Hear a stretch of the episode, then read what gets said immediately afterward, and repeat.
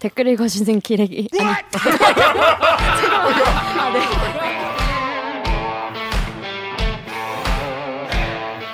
아 댓글 읽어주는 기자들 찔렀네. 기레기 아닙니다.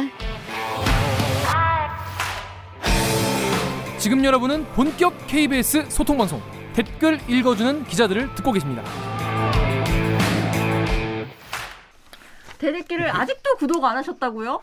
실화냐? 머선 일이고 머선 119 무슨 일이고? 머선 일이지? 오늘 영상도 기대되신다면 좋아요 버튼을 앞으로도 꿀잼 영상을 원하신다면 구독 버튼을 잊지 말고 눌러주세요. 뉴스 기사만 봐도 빡치는데 자세히 알고 보면 더 자세히 구체적으로 빠, 빡칠 수 있는 알빡기 공원 되겠습니다. 자 여러분 다 신용카드 쓰실 거예요. 무슨 카드 씁니까? 정 기자는 무슨 카드 쓰나요?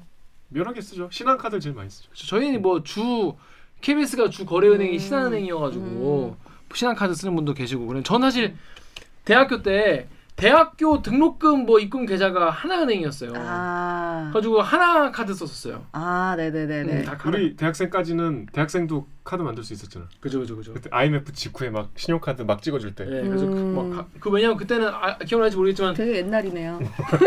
그때 카드 대란 그 났었어요. 강아지도 그렇지. 카드 어. 만들어주고 하던 얼마 있다 그 카드 대란 몇. 백만 명 신용 불량자 나오고 네. 우리 형이 신용 불량자 됐었는데 형님 지금은 안녕하시죠? 아뭐 정신을 완전히 차리진 않았지만 아, 그렇구나. 오래 걸리네. 잘 지내십니다.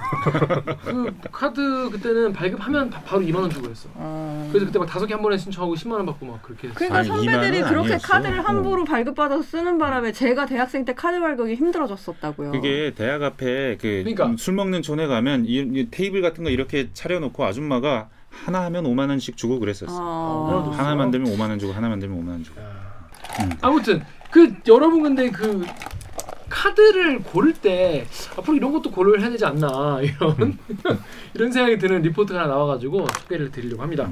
하나 카드 사장, 하나 카드 사장이면 하나 카드에서 제일 높은 사람 아니겠습니까? 이분이 카드를 여러분 카드는 보- 어떤 기준으로 고르시나요? 보통은 뭐. 뭐 예를 뭐 현대카드 예전에 막 현대카드 시티 브레이크라고 아 콘서트. 콘서트 네. 메탈리카 오고 막 했단 말이에요. 어? 콜드플레이 오고 막 어? 음. 그막 콜드플레이 때문에 막 어? 뭐 현대카드 요 그런 분 음악 좋아하시는 분들 뭐 콘서트 좋아해가지고 그 현대카드 하시는 분들 계실 거예요. 음. 또 워낙 또 막 뮤직 라이브러리나 뭐 그런 것도 하는 데도 있고 아니면 뭐 내 저 저희처럼 이게 회사가 이제 편하니까 신한카드 아무래도 가까이 있고 하니까 신한카드 쓰는 분도 계실 거고 하나카드 여, 이 하나카드 사장님이 뭐란 얘기를 했냐면 카드 고를 때는 어, 룸사롱 여자와 와이프를 고를 때 같이 골라야 한다. 괜찮으세요? 아 예.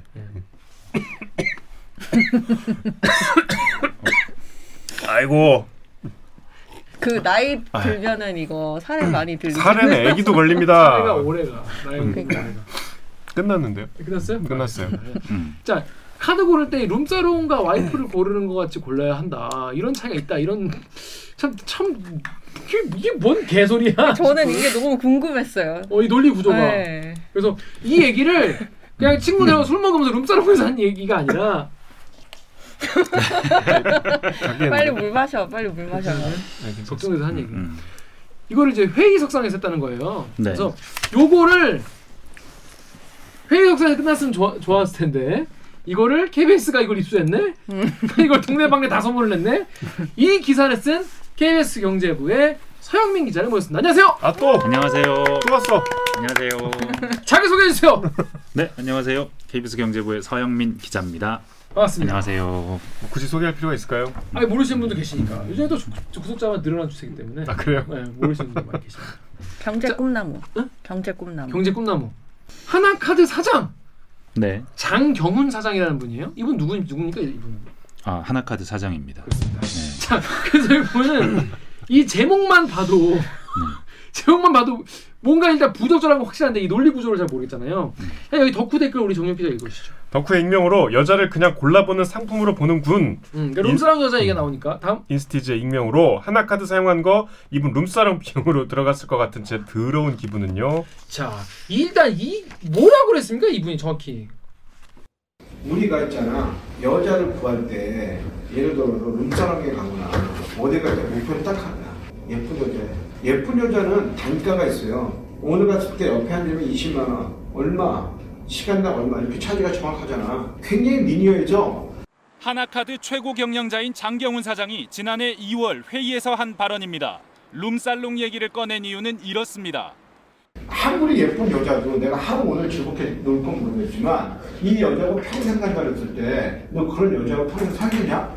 안 살지. 무슨 얘기냐면 카드를 고르는 일이라는 거는 A를 고르는 게 아니라 와이프를 고르는 일이거든. 그렇기 때문에 여성 참석자에게 양해를 구하는 듯한 발언도 나옵니다.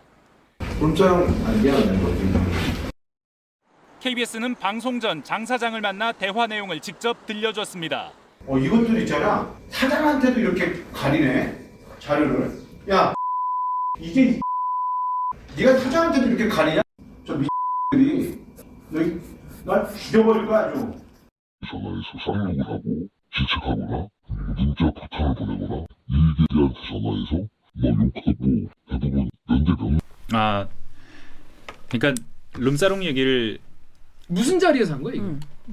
회의죠 공식 회의 자리 네. 음, 저희가 그 대충 봤을 때는 처음에 저희가 제보를 받았을 때는 이게 하나 카드의 임부장단 회의라는 게 있대 임부장단 회의가 맞나 하여튼 임원과 부장들이 모이는 전체 회의 네, 네. 그런 게 그런 데서 발언한 것이다라고 해서 짧게 토막난 파일을 몇 개를 받았습니다 며칠 뭐 한뭐 음. 서로 다른 날짜에 해당하는 파일을 받았는데 받아 보니까 오 싶은 발언을 하는 거예요. 음. 뭐 룸사롱에서 뭐 그 여자를 왜 룸사롱에 가는 목적은 뭐냐? 뭐 여자인데 그 여자 뭐냐? 뭐 보냐? 예쁜 것만 본다. 예쁠수록 비싸진다. 음. 단가가 비싸다. 뭐 이런 얘기를 막 하는 거예요. 어? 어? 근데 그 말하는 도중에 막 이런 부분이 있어요. 어, 막 이렇게 막 우리가 있잖아. 여자 구할 때 예를 들어서 룸사롱에 가거나 어디 갈 때 목표는 딱 하나야. 아, 룸살롱.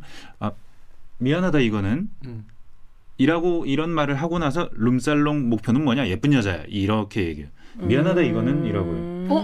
그건 그럼 같이 미안해 할 사람이 미안할 사람이 있다는 얘기네? 불편해 할 그 사람이 본인, 있다는 예, 거는 본인이 생각했을 때 이건 좀 미안할 것 같은 거예요. 음. 미안하면 어떤. 수주, 수줍음이 많은 남자 임원이랄지 아니면 음. 어, 당연히 여성이 뭐 여성일 수도 있는 거죠. 근데 음. 저희는 정확하게 고기는 그쵸, 파, 모르니까. 확인은 못했습니다. 네. 근데 뭐 이런 얘기를 하는 거예요. 이게 뭔 소리야? 해서 이게 이게 진짜 공식 회의면 좀 심각하다. 음. 그리고 이 이런 종류의 어떤 성희롱에 관련된 성희롱이라고 확 정 지을 수는 없어요. 그냥 여튼 일단 룸사롱과 여자에 관련된 발언 뒤에 다른 날들은 보면 욕을 아주 그냥 정말 오 이- 이게 뭐지 이게 회의. 회의 시간에 이런 욕을 한단 말이야 하는 그 욕을 속사포처럼 막 계속 하는 거예요 욕을 뭐, 뭐뭐 오 이게 뭐지 이게 진짜 회의인가 싶어서 이게 우리가 이게 사장님의 입에서 이런 말이 나온다 이건 굉장히 심각한 일일 것 같은데 근데 이게 개인적인 자리에서 한 그냥 뭐 수줍게 한 말일 수도 있잖아요. 자기를 시시껄렁하게. 음, 음, 음. 물론 이게 잘했다는 건 아니지만 음. 개인적인 자리에서 한 얘기까지 그 사장이라는 이유로 다 까발릴 수는 없지 않습니까? 그래서 네. 이거 full, full 녹취가 있으면 달라. 전후 맥락을 알 수 있어요. 우리가 보도할 수 있지. 이 상태로는 그쵸. 보도 못한다. 그쵸. 그래서 어렵게 어, 전체 녹취도 받았습니다. 음. 쭉 들어보는데 아주 근엄한 회의예요. 어 그나마 네. 원래 수시간 동안 지속되는 아주 근엄한 회의 중에 갑자기 이런 얘기를 해요. 음. 근데 앞뒤 발언을 들어보면 일단 이 말 자체가 굉장히 황당한 발언이고 아마도 쭉 읽어 드릴 텐데 네. 발언 자체도 굉장히 황당한데 네. 그 앞뒤로 흐름으로 봐도 어, 이게 뭐 제대로 된 비유인가? 그 어찌 보면 이, 이 얘기하는 그 톤이나 아니면은 그 설명하는 게 경험담처럼 느껴지기도 해요. 음. 경험담이라고 뭐 단정할 수는 없는 거고. 음. 어, 이거 룸사롱 다니시나 하는 생각도 들고 음. 이 얘기를 왜 굳이 여기서 왜 했지 하는 생각도 음, 음. 들고 여튼 굉장히 부적절하다. 음. 그리고 뭐 더 얘기하자면 이런 제보가 왜 우리한테 왔을까? 음. 이 사람이 말실수를 어느 날 하루 딱 했는데 그걸 기가 막히게 녹화를 딱 해서 음. 녹음을 해서 우리한테 왔을까?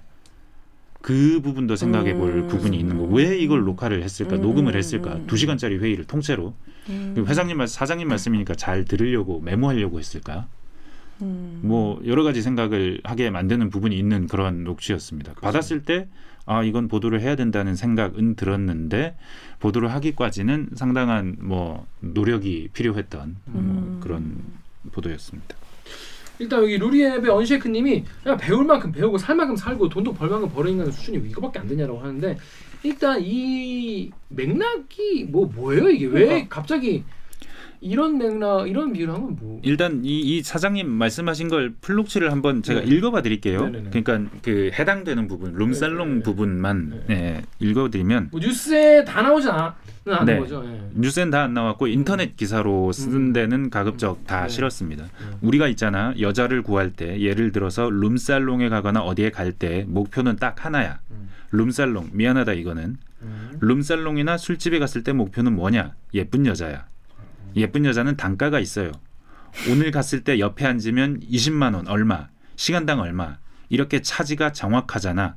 굉장히 미묘해져.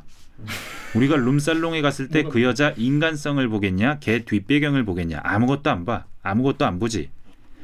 와이프를 구할 때는 어떠냐?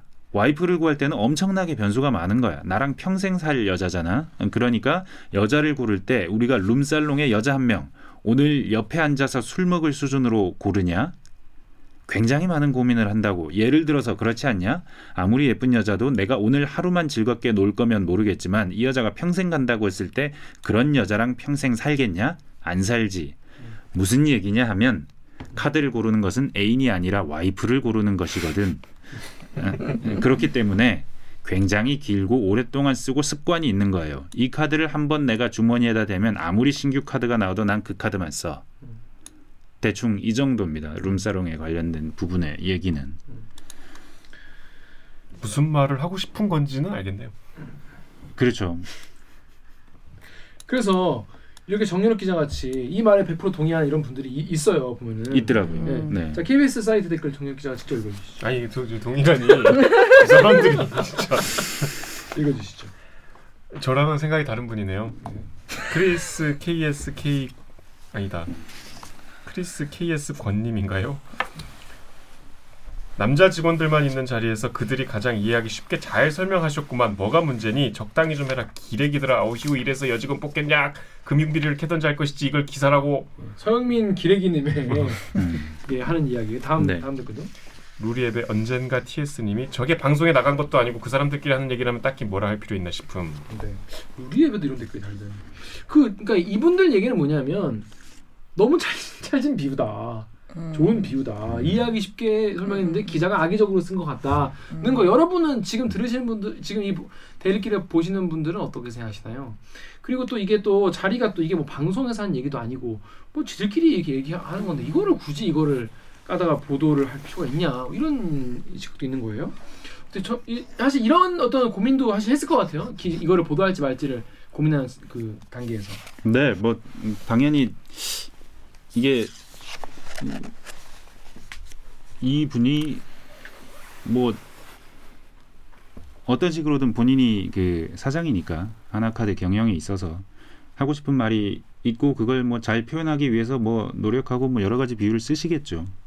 근데 이 얘기가 그 공공연하게 그 이해되고 그리고 뭐 자연스러웠던 때도 분명 우리나라에 있었을 거예요. 그럴 수 있죠. 예. 옛날에. 그 아주 오래 전. 그렇죠. 근데 이런 얘기를 지금 21세기에 어떤 국내 가장 큰 금융 그룹의 카드 계열사 하나의 계열사 사장님이 회의실에서 공공연히 이런 얘기를 할 수 있고 해도 된다면 음. 그러면 여성에 대해서 뭐 여성을 술집에 가서 돈을 주고 사는 대상 그리고 뭐 여자는 그, 그 여자는 예쁘기만 하면 되는 대상. 그리고 뭐 그런 얘기를 공공연 예, 공공연이 아니죠. 회사라는 공식적인 회의석상에서 자연스럽게 하고 나서 아무렇지도 않게 돌아서서 그 얘기에 대해서 어떤 그 비판적인 생각을 할 수 없게 된다면 그러면 이 땅에 우리가 살아가면서 특히 여성 직장 여성들이 많으신데 그러면 이런 얘기를 계속 들으면서 살아가도 괜찮다는 걸까? 기본적으로 그분이 얘기하다가 어 이거 미안하다라고 얘기를 하잖아요. 그러니까 자기도 아는 거야. 음. 이게 존나 부적절하다는 거를 본인도 아는 거예요. 음. 본인도 알면서 그냥 그 자기 이걸 두- 주체할 수 없는 거지. 그게 아니면은 그건 내가 무시해도 되는 음. 혹은 내가 그냥 뭉개도 되는 그런 좀 그래서 이게 약간 이게 어 어떻게 보면은 뭐 성희롱일 수도 있고 음. 어떤 부적절한 발언일 수도 있지만은 일종의 갑질의 일종이라고 저는 생각해요. 나의 왜냐면 권력이 이렇게 네, 네. 크다. 음. 나는 무슨 말이든 내가 하고 싶은 말 할 수 있다. 이런 음. 종류의 사고가 밑에 깔려 있는 거죠. 근데 이게 이, 이 댓글 다신 분은 뭐 이, 이- 어휴 이래서 여직원 뽑겠냐라고 하셨지만 이게 사실 여자들한테만 불편한 얘기는 건 아닌 것 같은데요. 저도 불편해요. 그 자리에 있었던 뭐 남자 직원들은 그냥 이걸 되게 찰진 비유라고 과연 그렇게 받아들였을까 싶은. 근데 일단 크리스 KS 권님이 남자 직원만 있는 자리에 설명했다고 하는데 남자 직원만 있는 자리는 맞아요? 그 일단은 저희는 합리적인 의심을 가지는 거죠. 그 룸사롱 미안하다 이거는 이라는 룸사롱 얘기하다가 자기 룸사롱에 대해서 얘기하다가 갑자기 누군가를 보고는 어 미안하다 이거는 하고 얘기를 한다면 그 대상이 여성이 아시, 아니겠겠나 아니었겠나 근데 이제 거기에 누가 누가 있었는지는 확인을 하려고 했는데 그게 안 되고. 네. 아 사실은 확인도 했어요. 어. 그 이게 당연히 그 자리에 참석한 사람이 녹음한 거 아니겠습니까? 네. 그분이 거기에 이분이 있었다라고 얘기를 해줬어요. 여자분이 예, 어떤 부장님이 계셨다라고 얘기를 해줬어요. 근데 연락을 해봤어요. 기억이 안 난다. 대답할 위치에 있지 않다. 음. 어, 두 분에게 연락을 했는데 뭐 그렇게 답했어요. 당연히 뭐 지금 회사에 다니고 있으시다면 그럴 수밖에 없을 수도 있겠죠. 그럼 그거 자체도 하나의 그 뭔가 뭔가 잘못된 발언 아니면 부적절한 발언 내가 이 들었을 때 불쾌한 발언이 있다면 그걸 정정해 달라고 해야 되는 거잖아요. 근데 만약에 그 자리에 그 분이 계셨다면 그럴 수 없는 상황인 거잖아요. 뭐 그것도 이 회사의 상황을 하나 보여주는 거겠죠. 음. 그런 말 뭐 기억이 안 난다. 말할 위치에 있지 않다. 음. 뭐 그런 말이라면 그렇게 답을 한다면 그러니까 저- 정리하자면은 음. 이제 거기에 있었던 분의 증언에 따르면은 거기에 여성 직원분 그러니까 부장급 네. 정도 두 분이나 계셨고 계셨, 계셨는데 서영민 기자가 그 부장급 이제 여성 이제 직원분에게 물어봤더니 난 기억이 나지 않는다. 나는 대답할 위치에 있지 않다. 이렇게 대답을 했다는 거잖아요. 두 분이 두 분이 그 저희 취재진이 물어봤을 때 네. 네. 여, 같은 여, 여자 직원으로서 좀, 좀 비겁하네. 어, 이런 거. 내가 제일 싫어하는 인간의 그러니까 어쩌- 유형이니까요. 어쩌겠어, 어쩌겠어. 근데 뭐 제 생각에는 그 어떤 은행이라는 그 구조를 이해할 필요가 있는데 음, 카드- 굉장히 카드사. 예, 은행 그냥 하나 금융 지주라고 아. 이해하시면 돼요. 음. 어, 그 금융 지주사가 특히 이 위계 질서가 강한 회사입니다. 그리고 아시겠지만 회장들이 금융지주사 카드사 말고 금융지주사 회장들이 다 연임을 하세요. 지금 하나 금융지주 같은 경우에는 김정태 회장이 4연임을 했어요 지금. 음. 이번에 사연임을 했어요. 그래서 지금 그 회사 내, 내규상으로 70살까지만 회장을 할 수 있게 돼 있는데 음. 근데 내년에 70살이 되세요. 음. 되시고 나면 70살까지만 하실지 아니면 뭐 내규를 바꿔서 바꿔서라도. 계속 가실지 그것도 모르는 상황이죠. 여튼 4연임을 하셨어요. 그 전에 하나금융지주 김승유 회장 또 4연임을 하셨어요. 아, 아. 3연임을 하셨나? 하여튼 그분도 연임을 하셨어요. 우리금융지주 손태승 회장 음. 연임 중이에요. 신한금융지주 조영병 회장 연임 중이에요. 음. 그러고 또 뭐가 있죠? 하나 우리 신한 국민 아 국민 음. 국민 역시 연임 중입니다. 3년임이실 거예요 여기는. 근데 여기 국민은 되게 황당하기까지 합니다. 그 약간 채용 비리에 관련해서 자기 조카가 어떻게 네. 이렇게 연루돼 가지고 자기 조카를 못 뽑아주는 네네네네. 조카가 아니 촌수가 복잡해요. 음. 하여튼 뭐 그 친인척을 뽑아주는데 본인이 사인하지 않았다던. 하여튼 이게 굉장히 히- 그 기자로 봤을 때는 이 사연이 보면 어뭐 뭐 친인척에서 뽑혔구나. 그걸 뭐 이렇게 됐겠구나 하는데 결국 이 회장님은 그거와 관련한 징계를 안 받으세요. 음. 직접 관련돼 있지 않다는 이유로 그래서 그리고 연임을 하셨어요 지금 음. 연임 중이세요. 그 금융 회사들이 다 이래요 지금. 그 방금 언급한 네 개 우리나라의 큰 금융지주 회사들 다 그 말은 이 회사들은 그 CEO가 지금 현재 CEO가 그 재벌 오너 비슷한 거예요. 그러네요. 그, 그 밑으로 딱 그 위계 서열이 쫙 잡혀 있는 겁니다. 그 라인 라인과 라인이 아님 그리고 성공하거나 출세하기 위해서는 이 회사에서 어떻게 살아야 하는가 그렇죠. 어, 그 아주 명백하게 나와 있는 종류의 회사입니다. 금융지주는. 그런 회사 안에서 살아간다면 저는 저는 그렇게 비겁한지는 모르겠는데요. 그게 어쩔 수 없는 거 아닌가 싶은데요. 본인이 살려면 네. 그래 그렇기 때문에 아니, 이해는 하지. 네, 이런 문화 이런 것이 아주 강고하게 자리 잡은 문화이기 때문에 이런 발언이 나올 수 있는 거고 이런 발언들을 못하게 하고 스스로 조심하게 하고 그리고 상식이 통하게 만들어야 그래야 뭐 이런 회사 분위기도 좀 변할 수 있지 않겠습니까? 자 KBS 유튜브 댓글 저, 오구준 기자 좀 읽어주시죠. KBS 유튜브에 주영리 님이 크크크 저런 대화는 생활 저런 대화는 생활인 인간임. 지금 어리둥절하고 있다의 한 표. 내가 뭘 그리 잘못했냐며. 그 그런 분들 계세요. 회사에서 약간 음. 연세 좀 좀 지긋하신데 그 더러운 개그, 음. 저질 멘트, 음. 또 특히 이제 되게 뭐랄까 음. 어, 옛날식의 사고 방식에 맞아요. 빠져가지고 아직도 이런 맞아요. 자기는 나름 뭐 웃긴답시고 하는 얘긴데 주변 사람 기분 더러워지고 음. 여자분들 막 거의 성희롱급에 가까운 그런 음. 처질 개그 그 우리 회사에도 그런 사람 한 명 있다. 누구? 그런 갑자기? 사람 있어요. 그 이렇게 만나서 항상 이제 너 살 빠졌다, 너 살 쪘다 하시는 분이 있어요. 아, 그래? 그게 인사처럼. 어. 그러니까 뭐 잘 지내, 뭐 잘 지냈냐 지금? 하는. 응.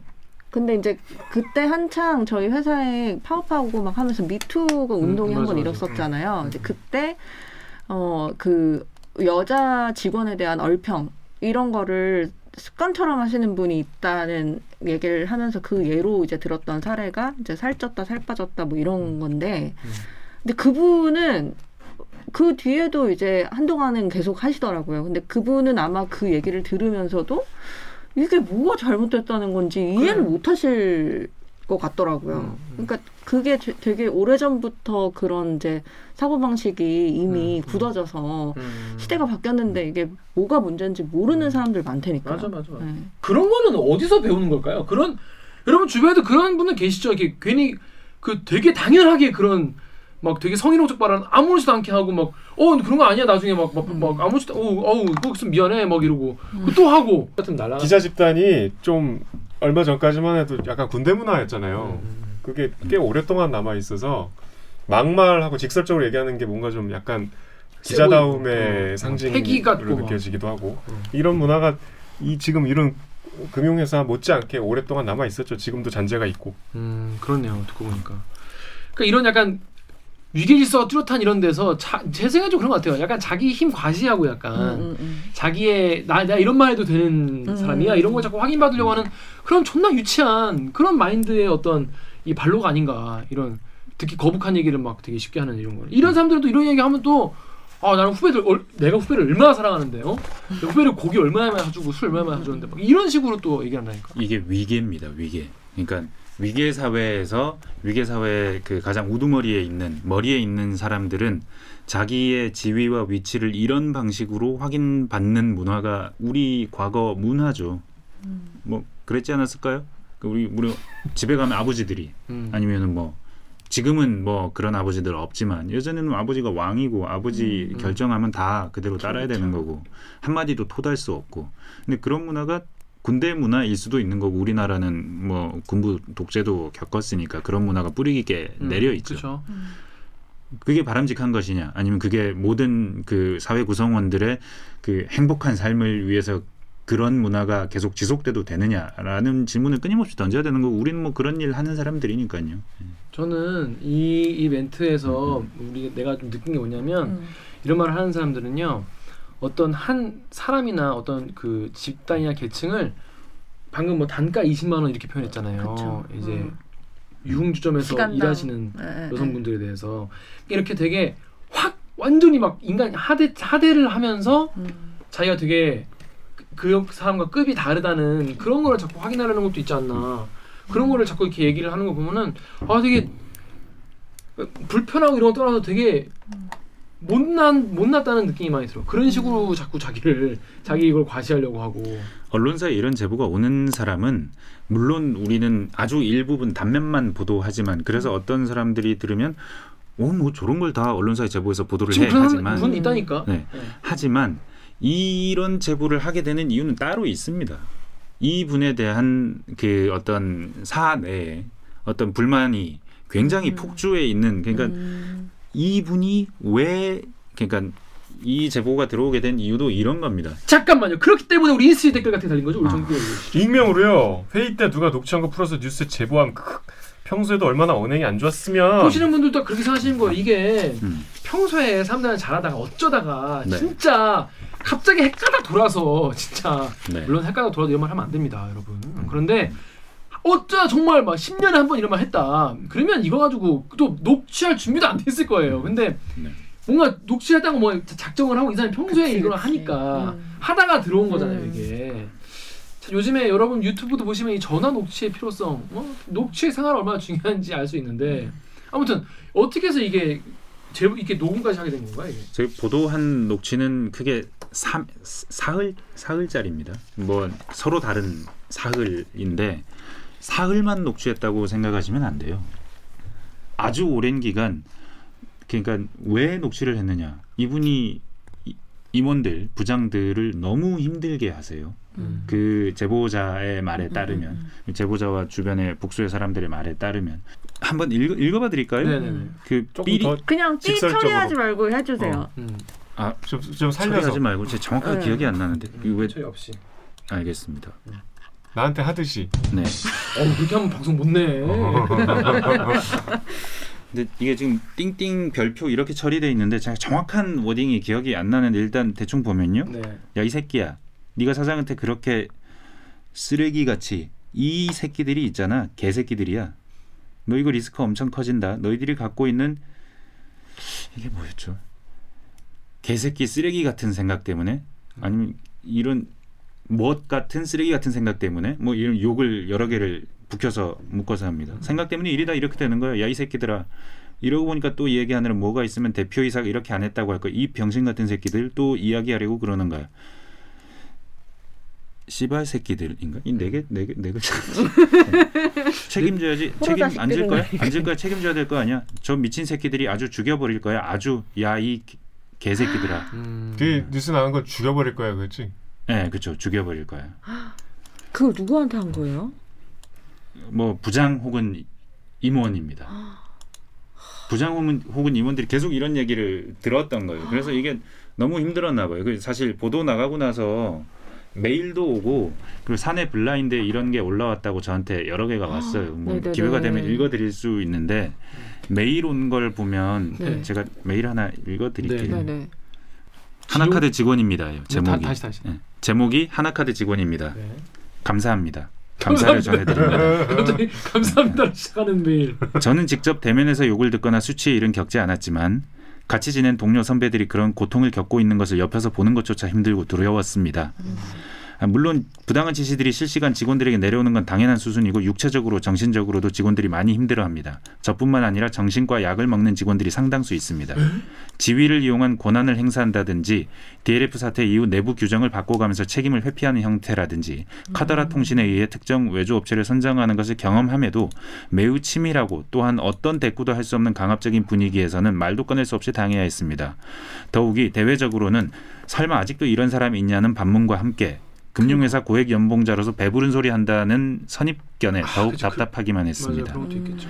이렇게 감옥에 갇혀 있는 것만 같은 답답한 상황에 보도가 한 줄기 빛과 같이 희망이 되었습니다. 음. 사내에서 어떻게 진행될지 모르겠지만 음. 뭐 회장한테 사과하고 직원한테 사과하는 척하고 마무리될 것으로 보이지만 그럼에도 직원의 억울함을 이렇게 알려주셔서 감사합니다.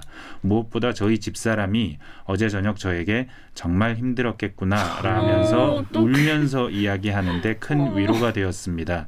다시 한번 감사드립니다. 아, 보도에 관심을 갖고 응원하겠습니다. 어, 진짜. 이건 와. 자기 진심 그 기사를 보고 그냥 기- 저한테 메일을 어. 보내신 거예요. 나도 저런 좀 어. 따뜻한 메일 받아보고 싶다. 욕설 항의 메일 말고. 블라인드도 네. 제가 많이 받았거든요. 네. 블라인드 보면 욕이 엄청 많아요. 아까 블라인드를 캡처해서 보낸 거예요? 네, 블라인드를 캡처해서 보내주신 거예요. 어느 네. 분이. 근데 아, 그- 이거는 진짜 정신적으로 엄청 힘드니까 이런 그 글이 나오는 그래 거예요. 그러니까 얘기를 해결이 안 된다는 거 안, 안다. 이 음. 보도로 아마도 해결이 안 될 거라는 건 너무 잘 알지만 희망이 없어. 어, 희망이 없다. 근데 그냥 이렇게 누군가가 어. 내 상-. 처지를 알아주고 알려주고 하는 것만으로도 와. 너무 큰 위로가 된다는 거잖아요. 그러니까 뭐, 그 정도로 억압이 되게 많이 된 그러네. 분위기인 거죠, 음, 조직이. 이 분이 이 발언 때문에 이 발언이 녹음된 게 아니죠 당연히 그 그렇죠. 전에 무- 전에 무슨 일이 있었던 거죠 그 전에 음. 무슨 일이 있었던 것이 아주 장기간 동안 오래 음. 지속됐다는 게 음. 저한테 오는 뭐 얘기들인데 네. 블라인드 보면 어 담당 회사를 넘어 그룹 전체에 똥칠을 하시네요 참 대단하십니다 누구는 혜택 없는 카드 사정사정 해가면서 만들러 다니는데 그치. 민망한 어. 발언하십니다 그렇지. 뭐 하나은행 직원들이에요 이거 전부 다 음. 하나 카드 쓰는 사람들이 쓸 때마다 수수료로 사장이 룸사롱 가는 생각할 듯 그러니까 그런 댓글 있었잖아 아까. 음, 음, 음. 그나마 복지 카드 때문에 하나 카드 쓰는 거였는데 나 그냥 이제 해지할래요 직원이 예, 예, 예. 직원이 응. 너무 창피하고 그룹 이미지에 치명적입니다 100번 좋은 일에도 이번 일로 도루 아미타불 은행에서는 사모펀드로 카드사에서는 인간 막장으로 책임지세요 그렇지. 사모펀드에서 하나 카드가 음, 하나가 그러니까. 많이 해먹었잖아. 회사와 직원, 고객에게 피해가 가는 건 사실이나 기사가 나온 이상 어쨌든 이번 기회에 조폭 문화인 하나금융그룹에 썩어 빠진 임원들은 각성하시길 바랍니다. 이 사건을 계기로 최소한 앞으로 임원들은 조직 내 직원들을 인격적으로 대하고 욕설과 조폭 문화가 없는 그런 회사가 되길 희망할 뿐입니다. 야 본인들은 조폭 문화라고 생각을 할 정도네요. 하나카드 직원들이 이런 얘기를 많이 해요. 그러면서 하는 얘기가 다른 그룹, 금융그룹들이랑 비교를 합니다. 우리은행도 신한은행도 국민은행도 다 회사 내에 파벌이 두 개는 있다는 거예요. 음, 음, 음. 예, 파벌이 있는 게 좋은 건 아니지만 두 개는 있다는 거예요. 음. 그뭐 견제가 예전에. 예, 신한은행 같은 경우는 신상훈 사장파 음. 뭐류 저기 그 전 사장파 이렇게 둘이서 싸웠고 뭐 음. 어디가 우리은행도 뭐 좀 그런 게 어느 정도는 있고 하나는 그런 게 없다는 겁니다. 어. 딱 하나의 라인만 있다는 겁니다. 그 조폭이죠. 아, 그래서 하나 하나은행인가요? 조폭도 아니. 내부에 뭐 그러니까 이게 있잖아요. 조폭이라는 게 흔히 쓰이는 말은 아니고 그러니까. 내부 직원들이 한 번씩 아 우리는 좀 그런 문화예요라고 얘기를 해요. 음. 근데 그걸 뭐 단정해서 말할 수는 없는 거지만 여튼 뭐 하나는 그 하나의 예, 그 예전부터 그 하나의 그 전신이 되는 한국금융투자 음. 때부터 이렇게 쭉 내려오는 그 하나의 라인이 있고 그 라인에 들거나 진입하거나 뭐 이렇게 해야 뭐 출세가 가능한 거고 이 안에서 뭐 끌어주고 당겨주고 그 라인 안에 있어야 되는 거고 그런 문화가 있는 거죠. 근데 그 라인이 하나이기 때문에 다른 회사는 그래도 복수의 라인이 있는데 그래서 더더욱 군대 같은 문화가 심하다는 뭐 그런 얘기를 하고 뭐 일예도 막 얘기를 해주는데 이건 뭐 회장님들 나오는 얘기 회장님들이 뭐 서로 막 화장실에 가서 뭐 무릎을 꿇고 무릎을 꿇리고 뭐 이런 얘기를 하는데 근데 이게 제가 믿을 수 없는 얘기여서 이건 전해드릴 수가 없고 근데 내부에서는 그런 얘기를 한다는 거예요. 우리는 60살 먹은 사람이 무릎 꿇는 문화다 뭐. 이런 얘기를 내부에서 한다는 거예요. 그런데 지금 서영민 기자한테 얘기한 게 이게 이것뿐이 아니라 댓글 보니까 이게 이- 뭐 옛날부터 쭉 있었다고 합니다. 오구정 기자가 여기 덕후 댓글 이거 14페이지. 4페이지부터. 네. 덕후에서 익명으로요. 이거 이슈 커졌으면 좋겠어. 곰고 굶은 게 터진 거야. 저 진짜 저 인간 사장된 이후로 출근하면서 매일 숨 턱턱 막혀. 저걸로 민원도 여기저기서 들어왔으면 좋겠어. 제발. 음, 다음. KBS 유튜브에요. 레이네 집 메종 레이 님이 헐 아직도 저러고 있네. 9년 전 90년 9에서 10년 전 하나은행 본부장 때부터 막말로. 유명했음. 능력 하나 믿고 직원들 개처럼 부려먹고 여자는 기본적으로 개무시 탑재였는데 그런 댓글이 이제 있었어요 와서 터진 게 신기하다. 하나, 하나금융 썩은 고인물들. 와. 이 우와 이분이 그 유- 뭐랄까 짬이 아주 그냥 이런 개판 이런 막말 이런 게 아주 오랫동안 농축된 분이었군요. 막말 고인물이었군요. 이왜 1년이 지나서 그러니까 사실은 이게 작년 코로나 초기에 하신 발언이에요 왜 1년이 지나서 나왔을까 아 이게 네. 발생 자체는 작년에. 왜 1년이 지나서 나왔을까 최근에 이분이 연임을 합니다 하나카드 아. 그 전에 2년 전 2019년에 오셨고 네. 최근에 연임을 확정 지으세요. 연임을 확정 짓고 나니까 이 제보자가 와 지난 2년도 이렇게 고통스러웠는데 또 해야 돼 이걸. 또 해야 돼? 아, 저 양반하고 어떻게 같이 일하지? 하는 생각 때문에 이걸 어떻게 하지? 이걸 어떻게 하자다가 아 내가 그때 그거 해놓은 게 있었지. 아. 그걸 다 뒤져본 거예요. 읽어본 거예요. 아. 그래서 이게 뭐 제가 제보자하고 많은 얘기를 하려고 하지는 않았고 왜냐하면 제가 알면 알수록 제보자한테 좋을 게 없으니까. 음, 그래서 그랬지만 그런 취지라는 거예요. 그리고 이게 1년이 지나서 나온 이유는 그런 겁니다. 그 어떤 걸 찾아서 해야 돼, 할지 하다가 개인적으로도 이 이분이 그러니까 뭐 그 회사 측 사람 다른 사람들도 여러 사람을 만나보고 통화를 하고 그렇게 했었는데 소수가 모인 자리에서 아주 그냥 사람을 정신없이 혼을 빼놓는다는 거예요. 한 번은 뭐 어떤 부장은 이- 이거는 예시인데 어떤 네. 부장은 세 시간 동안 이렇게 계속 말을 듣고 나와서 세 시간 동안 닦였다. 네, 네. 와. 혼이 빠져서 나와서 화장실에 가서 토를 했대요. 와. 어, 뭐 그런 일도 있고, 그러니까 소수가 모였을 때 더 심하게 하는 거예요. 근데 소수가 모인 녹취를 틀면 어떤 놈이 녹음을 했는지 알 수 있겠죠. 아 그렇죠. 음. 그렇죠. 저는 이걸 추적을 해서 누가 제보를 했는지 찾아낼까봐 좀 걱정이 되는 거예요. 그러게요. 그런 댓글 있어요. KBS 유튜브에 박민정님이 아, 저 녹취가 단순히 몇 번의 말실수로 제보된 게 아니라 일상적으로 피해 당한 사람이 있었기 때문에 참다 참다 대- 제보된 거다. 또 루리앱의 고품격 유머 전문가님이 이제 저거 녹취한 사람 가려해서 쳐내겠네라고 했어요. 보면 여기 제보자분 걱정하는 댓글도 많이 있었어요. 근데 혹시 이런 건 혹시 있었습니까? 저 방송 나가기 전에 그래서 그 이거 관련해서 통화하신 거의 모든 분들에게 음, 말씀을 전하면서 나랑 통화했던 기록들 지워라. 어느 순간 임원들 아니면 부장단 다 그 휴대폰 검사할지도 모른다. 감사실에서 할 수 있겠죠. 어, 뭐그 조심하고 준비하고 대비하고 있어라. 뭐뭐 걸리면 뭐 어떡하겠냐 그런 얘기들도 많이 제가 했었어요. 근데 실제로 걱정이 되고 나의 아저씨란 드라마 보면 일반 사기업에서는 어느 날 감사실에서 직원 소지품을 그냥 갑자기 압수수색을 하더만 아 어, 그거 봤습니다. 그- 그게- 네, 네. 그 그럴 수도 있는 거 아니에요?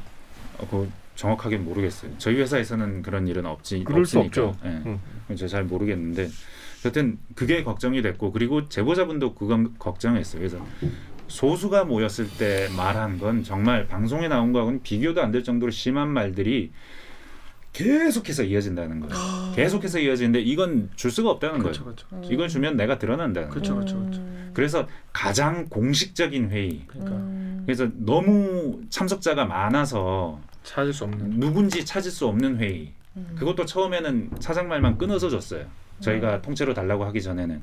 근데 우리 이 끊어서 주는 거는 우리 못 쓴다. 어, 통째로 다 들어봐야 된다 우리. 그렇게 해서 받은 걸 보면 정말 사람이 꽤 많아요. 뭐 그래서 사람이 많아서 줬구나. 그 자기 그 제보자 설명은 그래요. 사람이 많아서 줬습니다. 뭐 인부장단 회의 같은 뭐 그런 회의라고 설명은 했는데 나중에 뭐 사장님은 그렇게 공식적인 회의 아니었다고 그 의미를 좀 낮추려고는 하시고 거기에 대해서 저희가 뭐 여기에 등장하는 인물들 세는 것밖에 할 수 없는데 대략 그 성희롱 발언 성희롱과 유사한 발언 제가 성희롱과 유사한이라고 계속하는 게 이게 법률적으로 성희롱이라고 말하려면 어떤. 구성 요건이 있어야 네, 됩니다. 네. 피해자가 될 만한 여성이 있어야 되는 측면이 꼭 그런 음. 건 아니지만 거의 그런데 그거 저희가 확정할 수 없기 때문에 성희롱이라고 말할 수는 없고 음. 룸사롱 발언이라고 자꾸 말할 수밖에 없는 거예요. 여성 비하 발언이죠. 음, 여성 비하 발언, 음. 여성 비하 발언을 하는 이 회의는 보면 그래서 저희가 셌어요. 그 사장님이 말하는 스타일이 야 누구 음. 대답해봐.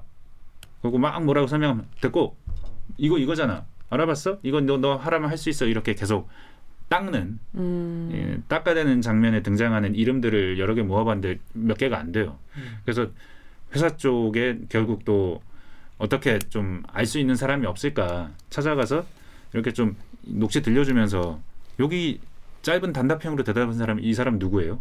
이 사람 누구예요? 이 사람 누구예요? 이렇게 찾아내니까 대략 한 15명이에요. 등장하는 사람만. 음. 그럼 등장하는 사람만 15명이면 합리적으로 실제 그 자리에 참석한 음. 사람은 좀 더 많을 수 있는 있죠, 거죠. 그렇죠. 네. 그러면은 뭐한 20명 정도 되는 회의면 충분히 임, 임원과 그쵸. 부장만 모였는데 충분히 큰 회의고 공식적인 회의가 아닌가 음. 뭐 하는 생각은 들어요. 근데 이거 나가면 안 되겠다. 그 소수 제보자가 소수로 닦였다는 이야기는 아예 소수로. 닦인 사람이 너무 많아. 아 그렇구나. 모두가 그러니까 그그 얘기를 굉장히 많이 하는 거예요. 음. 너무 많은 사람들이 힘들어했다. 어, 그래서 이런 걸 아, 나도 조심하게 되네. 어. 그래서 어떻게 하면 이 사실을 알릴 수 있을까를 제보자가 고민을 했을 거고 그래서 그 중에서 가장 많은 사람들이 참석한 걸로 녹취를 네. 들었을 때 1년 전이니까 네네네. 그걸 찾아내서 아, 전달을 한 겁니다. 음. 이게 무슨 이 발언으로 이 사람 그때 이런 말 했었지 엿먹여야지 하고 찾아낸 게 아니에요. 어, 연임한다 그러니까 오 어떻게 또 연임을 하셔? 어. 그럼 2년 동안 또 그런 날들이 계속 반복되는 거야? 네. 너무 힘들어서 네. 어떻게 할까 하다가 제보를 한 거예요. 아, 제가 보기엔 합리적으로 흐름이 그렇습니다. 왜 말이 이게 되네요. 1년이 지나서 공식적인 회의로 보이는 음. 녹취만 나에게 전달이 됐을까? 그러니까 어떤 댓글에서는 이게 뭐 사- 하나은행 내부의 그 권력 다툼에 KBS를 이용한 게 아니냐 뭐 이런 댓글도 있었거든요. 하나은행엔 권력 다툼이 없다고 합니다. 없다고 음. 합니다, 여러분. 그런 게 아니라고 합니다. 자, 그 제일 궁금한 것 중에 하나가 장경훈 사장님 네. 은 네. 뭐라고 이렇게- 뭐 이렇게 이거에 대해서 뭐라고 하나요? 공식 자, 이- 자기 뭐 입장 있을 거 아니에요. 만나 만났어요 직접? 네, 네. 저희가 이 보도하기 전에 만났어요. 그래서 이 본인께서 등장하는 녹취 부분을 들려드렸어요. 어. 그리고 방송에 쓸만한 부분들은 다 들려드리거나 아니면 음. 읽어드렸어요. 욕설 부분은 중간중간에 약간 뭐 상황이나 이런 것들 사이에 누가 등장하는지 좀 알 수 있어서 음. 좀 읽어드릴 수밖에 없었는데 다 읽어드렸고 음. 그럼 입회 한 사람도 뭐 사장님 외에도 몇 분 계셨어요. 음. 쭉 들려드리는데 그- 그래서 들려드리면서 이게 본인 목소리가 아니지는 않으니까 음. 그리고 본인께서도 이런 말을 한 기억이 몇 번 듣고 뭐 한 번 더 한 번 더 들으면서 이 말 제가 뭐라고 말했죠 제가 뭐라고 말했죠 물어보면서 계속 반복하면서 듣기도 했고 음. 그리고- 하나카드 네. 뭐 사무실에서 틀어 저희 회사로 오셨어요. 아 KBS로 왔어요 네, 그분이? 왔고 음. 오셨을 어. 때이 이거 녹음하지 않겠다 방송용으로 쓰지 음. 않겠다 음. 다만 음. 당신 그 사장께서 음. 충분히 뭐 설명할 수 있는 기회도 드리고 우리는 충분히 확인할 수 있는 음. 기회를 음. 갖는 거고 음. 그런 차원에서 와서 들려드렸고 다 들려드렸어요 음. 그리고 뭐 이거하고 맥락이 어떤 맥락에서 이 말이 나왔느냐도 설명을 다 드렸어요 음. 음. 앞에 크로스마일 카드라는 카드에 대해서 얘기를 하시다가 이 카드 이 얘기로 넘어오십니다. 그리고 나서 이러고 나서 와이프 얘기를 하시고 그 다음에 이렇게 다른 화제로 넘어가십니다라고 설명은 다 드렸고 맥락을 설명을 드렸으니까 거기에 대해서 뭐 말씀을 해명을 어, 음. 부탁을 드렸고 해명도 해주셨고 그것도 TV에 실었습니다. 음. 처음에는 유감입니다라고 하셨 뭐 특정 단어를 언급해서 뭐 유감스럽다라고 하셨다가 나중에 그걸 송구합니다로 바꾸셨어요. 어, 뭐 그러고 나서 뭐 아직까지는 별 말씀이 없으세요. 본인이 한 건 다 맞다고 인정을 해요? 그 인정을 안 하는데 그 자리에서 해명을 송구하다고 주지는 않겠죠. 음. 본인이 한 말인 것도 알겠고 어느 상황에서 한 말인지도 알겠다고는 말씀을 하셨어요. 음. 아, 그리고 뭐 저희가 뭐 워낙 충분히 제 개인적으로는 이런 식의 보도를 하면서 당사자를 한테다가 쭉 들려주면서 이게 음, 음, 당신께서 하신 말씀입니다라고 쭉 들려주면서 정확하게 안 들린다고 했을 때 다시 돌려주고 다시 들려주면서까지 해명을 받기 위해 그런 노력을 하는 경우는 잘 없을 거예요. 음. 근데 들려드리고 싶었고 음. 음. 확인 받고 싶었기 때문에 좀 그걸 듣고 네. 반성을 하셨을까요? 그러니까 좀 어떤 좀 반응이었을지. 사실 이게 좀 아마 내가 그 입장에 처한다면 굉장히 낯뜨겁겠죠. 그렇죠. 생판 모르는 사람이 응, 응. 내가 했다는 이 낯뜨거운 말을 응. 계속 들려주니까 그리고 나는 그 얘기를 잘 들어야 되니까 그렇죠. 이게 또 며칠 있다가 KBS 9시 뉴스에 나왔다고. 뉴스에. 난다고 아, 아. 그러니까 굉장히 낯뜨거울 수는 있는데 뭐 큰 불상사는 없었고요. 음, 음. 뭐 거기서 뭐 그게 뭐 이런 분위기 속에서 이게 뭐, 뭐 맥락이 있는 건데 뭐 그런 쪽에서 좀 답답함도 말씀하셨고 음. 그래서 그러면 뭐 서유민 기자를 내가 명예훼손으로 고발하겠다. 뭐 뭐 그러 그러진 않나 봐요. 아, 적어도. 그런 일이 생길 수도 있겠죠. 왜냐하면 저희가 이걸 장경훈 사장이라고 SK 아, SK가 SK는 빠졌죠 지금 이제 하나카드의 네. 장경훈 사장이라고 말하면서 녹취도 그대로 냈으니 사실 적시에 의한 명예훼손이라고 볼 수도 있죠. 음, 음. 근데 뭐 그 선택을 어떻게 하느냐는 사장님의 몫인 거고는 제가 알 수는 없는 부분이고 아직까지는 뭐 며칠 안 됐으니까 뭐 회유를 없었습니다. 않았네. 그런 건 없었어요. 예. 근데 재밌는 건 있었어요. 포인트 몇만 점 준다고 네. 막. 저한테 회유를 한 건 없었고요. 이 사실 이 댓글은 굉장히 많이 달렸어요. 뭐 최근에 쓴 기사 중에는 댓글이 제일 많이 달린 기사였고 네. 그리고 사실은 그러니까 이름을 들어본 그 10대 일간지나 뭐 이런 곳은 아니지만 상당히 많은 곳에서 이걸 그대로 받아서 썼어요. 보통 이런 기사가 나오면 받아 쓰거든요. 음. 받아 쓴 기사들을 몇 번 봤어요. 근데 어느 날 없더라고요 기사가. 아 광고. 광고인지는 모르죠. 어느 날 보니까 기사가 없더라고요. 근데 이거 아시겠지만 구글에서 검색하면 아, 옛날 거 나오죠. 아, 기사가 나옵니다. 음. 그래서 여기 구글에서 제가 KBS, 하나카드, 장경훈 이 세 개의 키워드로 치면 기사가 막 떠요. 음. 뭐 무슨 아이메일이라는 데서 쓴 기사도 있고 데일리 시사, 음. KDF 뉴스, 음. 음, 뭐 여러 뉴스가 있어요. 이거 누르면 되게 재밌더라고요. 없습니다. 누르면 요청하신 페이지를 찾지 못했습니다. 누르면 관리자가 검토 중인 기사입니다. 검토 빨리 좀 끝내. 잠시 후 이사 뭐 접속하세요. 아 진짜. 존재하지 않는 링크입니다. 링크를 확인해 주세요. 이거 계속 떠요. 와. 기사가 한 10개 넘게 이런 게 계속 뜨더라고요. 오.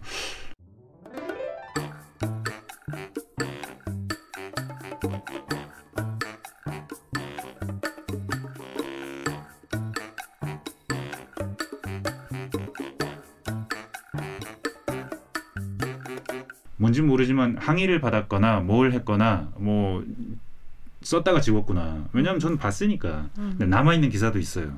디스패치 기사는 남아 있습니다. 음. 역시 민족 정론지 디스패치.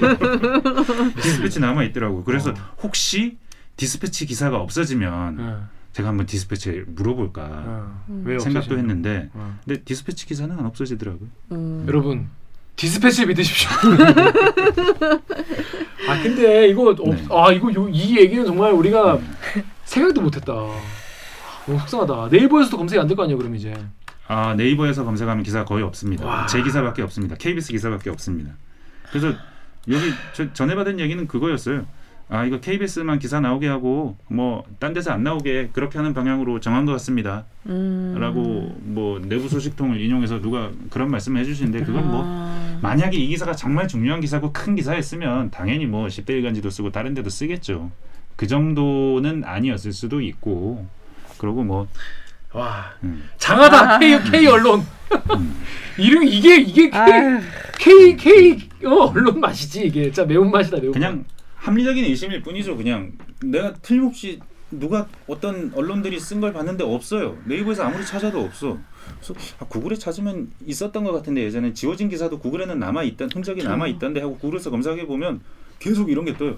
아, 존재하지 않는 링크입니다. 관리자가 뭐 보류해 놨습니다. 뭐 다시 접속하십시오. 나중에 하십시오. 뭐 이런 게 계속 뜨는 거예요. 그렇습니다. 참 속상하네. 네, 같은 기자로서 참 왜 그러셨는지 너무 궁금하네요.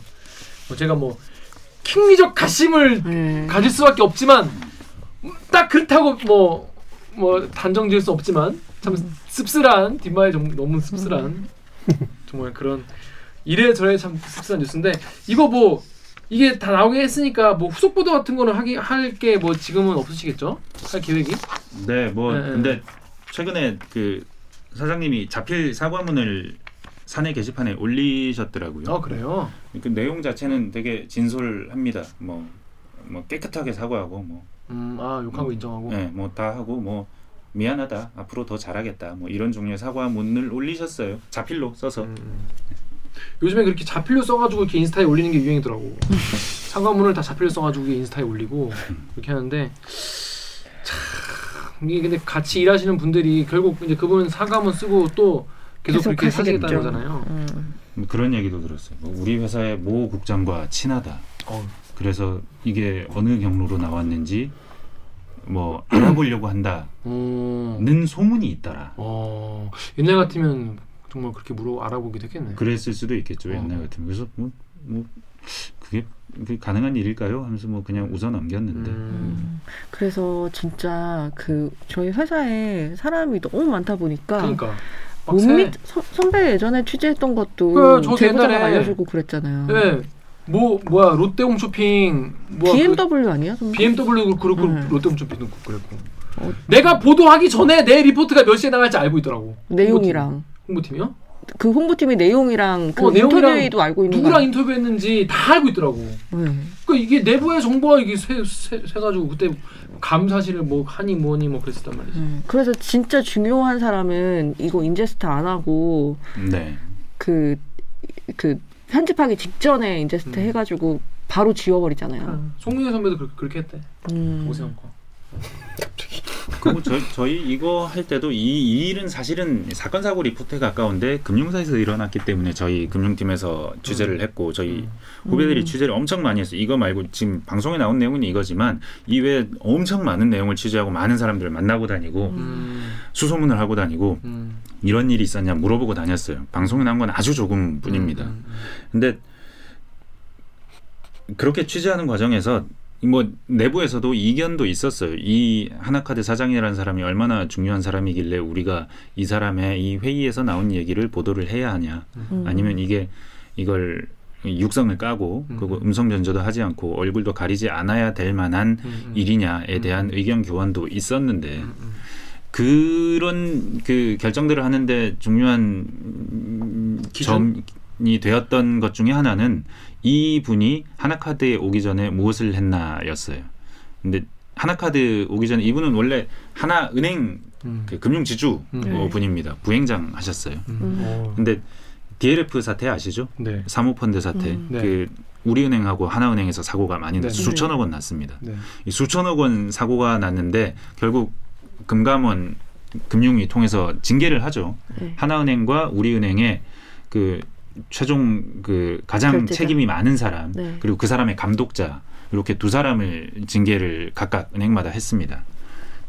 여기에 하나카드에서 하나은행에서 가장 큰 책임을 물은 사람이 장경훈 사장이에요. 어. 당시에는 이미 하나카드 사장으로 와 있었고 음. 근데 DLF 사고가 왜 났느냐 찾아보니 내부 통제 부실이었는데 음. 요 책임이 누가 가장 크냐 한약카드에서는 장경훈이 가장 크다 음. 장경훈에게 책임을 묻는다라고 해서 정직 3월이 났어요. 음. 근데 이 징계가 뭐 그 금융당국 차원에서는 확정이 됐는데 이게 확정이 되면 이후에 그 금융권 재취업이 안 됩니다. 어. 음. 그 말은 연임을 못 한다는 거예요. 하나카드. 네, 네. 이미 지금 이미 하나카드 사장으로 와 있긴 하지만 그 다음 하나카드 사장은 못 하는 거예요. 어, 근데 네. 또한 거지. 네. 근데 어떻게? 그런데 그 기억나시죠? 손태승 회장이 그 직무 정지 이 효력 정지 가처분 신청을 냅니다. 네.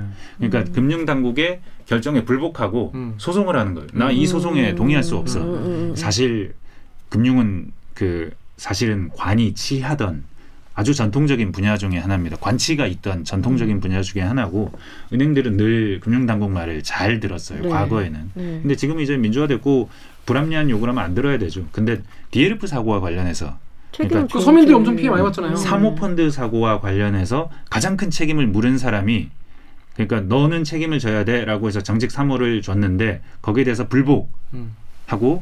사장 연임을 하는 거예요. 음. 그 말은 그 우리 금융에 안 좋은 그러니까 상당한 그 사모펀드 사태가 아마도 흑역사가 될 텐데 우리 금융에 음. 몇 년마다 반복되는 흑역사 가운데 하나가 사모펀드 사고가 될 텐데 음, 뭐 DLF에서 시작해서 라임 옵티머스로 이어지는 이 큰 줄기에서 시작점에 있었던 징계를 받았던 야, 사람이 그런 사람이 또 회상을 한 거야? 그 사장이 되어 있는 상태에서 그 징계에 불복하고 나는 그거 뭐 와. 그 효력 정지 가처분 신청을 오고 본안 소송으로 가서 그 징계가 맞았는지 안 맞았는지 따져보겠다라고 한, 하고 음, 있는 음, 상황 음. 소비자 보호 관점에서 맞지 않죠. 그러니까요. 그래서 그런 측면에서도 이분에 대해서 이분이 그렇게 해서 사장을 연임하는데 이분이 사장을 하시면서 이런 일을 했다라는 건 보도를 해야 한다. 사회적인 의미에서도 이분이 음. 이 일로 언론에도 굉장히 많이 나셨고 음. 뭐 손태승 회장 같은 더 아우, 높은. 직위에 있는 사람들이 더 많은 주목을 받긴 했지만 음. 여튼 보도를 해야 한다라는 판단에는 그런 점들이 작용을 했었습니다. 나중에 징계를 받더라도 그게 징계가 다 확정돼서 나중에. 예, 음. 나중에 받더라도 지금 나는 연임을 해야 된다. 이미 사장 연임은 하고 음. 난 거죠. 예. 그리고 그렇구나. 이거 소송이 끝까지 가면 1심이든 3심 가면 언제 끝날지 몰라요. 예. 음. 사실상 징계가 무력화되는 겁니다. 음. 과거에는 이런 일은 없었습니다.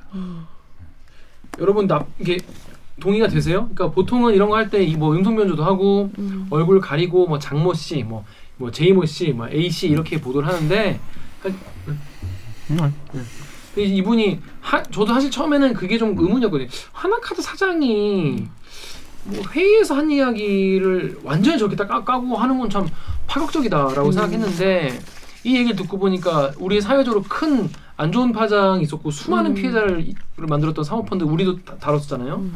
그거에 굉장히 큰 책임이 있는 분이 그 당시에 이런 회의에서 이런 식으로 어, 밑에 그러니까 직원들에게 이런 식으로 했고 그것이 지금에서야 밝혀졌는데 요것이 그때 이런 책임 있는 분이라는 것이 어떤 얼굴과 목소리 그대로 공개하는 데의 하는 것에 기자의 판단에 어, 어떤 참고 기준이 네. 중에 하나가 됐다. 그리고 뭐 에피소드가 아니고 이 이벤트가 아니고 네. 어쩌다가 일어난 이벤트가 아니고 그 저희가 취합한 증언상으로는 끊임없이 반복되는 일들의 한 단면이라는 음, 음. 판단이 들어서 그리고 또 이 사람의 이런 식의 찍어 누르는 식의 리더십이 결국 이런 불합 이제 불합리한 이런 상업화 사태를 그쵸. 가져고 오는데 이쪽에 쓸 수도 있는 거잖아요. 그럴 수도 있죠. 네. 그런 차원에서 다 깠다는 겁니다. 자, 여러분 납득이 되십니까? 아, 어, 그래 KBS가 이렇게 하는 거 맞는 것 같다라는 생각이 드세요? 아니면 아 그래도 이건 좀 너무하지 뭐 이런 생각이 들 수도 있어요. 그러니까 저희는 이 그런 어떤 기준과 이런 판단을 가지고 했다는 말씀을 드리는 겁니다. 저는 좀 납득이 되는 것 같아요. 음. 어, 그, 그, 그래서 저희가 실제 리포트 할 때도 이 증언만 전해드린 게 아니고 이 녹취만 전해드린 게 아니고 뒤에 리포트 하나를 더 했어요. 경직된 위계 구조가 문제다. 음. 우리나라 전반에 이런 문화가 있다. 음. 여전히 존재하고 더 개선해 나가야 된다. 그쵸. 뭐 맞아요. 이- 네 그런 점을 강조하기 위해서 좀 더 주의를 환기할 수 있다면 음. 어느 정도의 위험을 감수할 수 있다라고 음. 생각을 한 겁니다. 그 제가 또 배움이 배움이 짧지만 옛날에 읽었던 책 중에 그 우리 애 되게 유행했던 책 있어요. 괴짜 경제학이라고 Freakonomics라는 책이 있는데 그 책에서 한국 그 위계 질서가 센 조직에서 왜 잘못된 판단이 나오는가를 설명하는 챕터에서 한국 그그 뭐야 비행기 조종사와 비조, 부조종사의 대화 내용이 담긴 블랙박스 내용이 이렇게 나오거든요. 음. 그거 보면은 여러분 무슨 얘기하는지 아실 거예요. 유명한 사고인데 우리 그 우리 한국 국적의 이제 비행기가 추락을 했어. 음. 근데 그 직전까지 조종사가 잘못된 판단을 계속 하는데 부조종사 이거를 이걸 알면서 말을, 못해. 어. 음. 처음에 말했다가 한 번 묵살당한 다음에 아니라고 자꾸 말을 하려고 했는데 이거 자, 자꾸 묵살당하는 거지.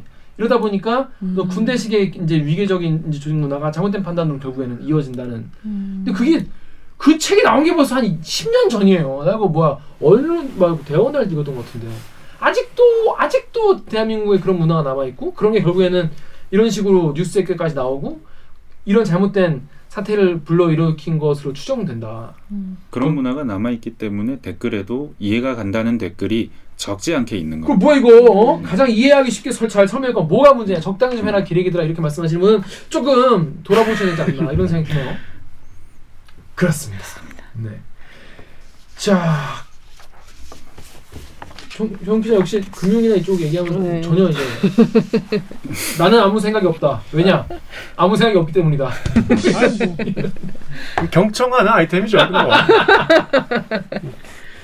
그렇습니다. 그래서 루리앱에 어, 콰이델 라이프님도 DLF 사태 이후로 고객들의 자산을 어떻게 생각하는지 보여서 하나은행이랑 돈다 뺐다. 이렇게 말씀하셨고. 다음 요즘 다, 다들 님들도 님도 하나금융그룹 전부 다 탈탈 털면 저런 인간들 수두룩할 텐데 채용비리도 그렇게 하는지 은행에서 문제 있으면 같은 지주로 발행되지 말고 잘라야지 왜 쟤를 또 사장에 놨냐 이렇게 지적하는 분도 계셨어요. 하지만 이분은 어, 불복하고 계속 어, 사장 자리에 계속 하시다가 계속 항고하시다가 계속 가시지 않을까 이런 어, 킹리적 가심이 드는 바입니다. 자, 성 기자 오늘 네. 요 내용 그래서 사실 모실 때 기대했던 것보다 훨씬 더 뒷이야기가 너무 풍성해서 굉장히 구독자분들이 되게 재밌게 보셨을 것 같다는 생각이 들어요. 감사합니다. 근데 이게 우리 우리한테는 그냥 빡치는 이야기지만 하나카드에 지금 다니는 직원분들한테는 정말 하루하루 이 사람 때문에 정말 지옥같이 사 얼마나 지옥같이 살면 그런 메일을 다 보냈겠어요.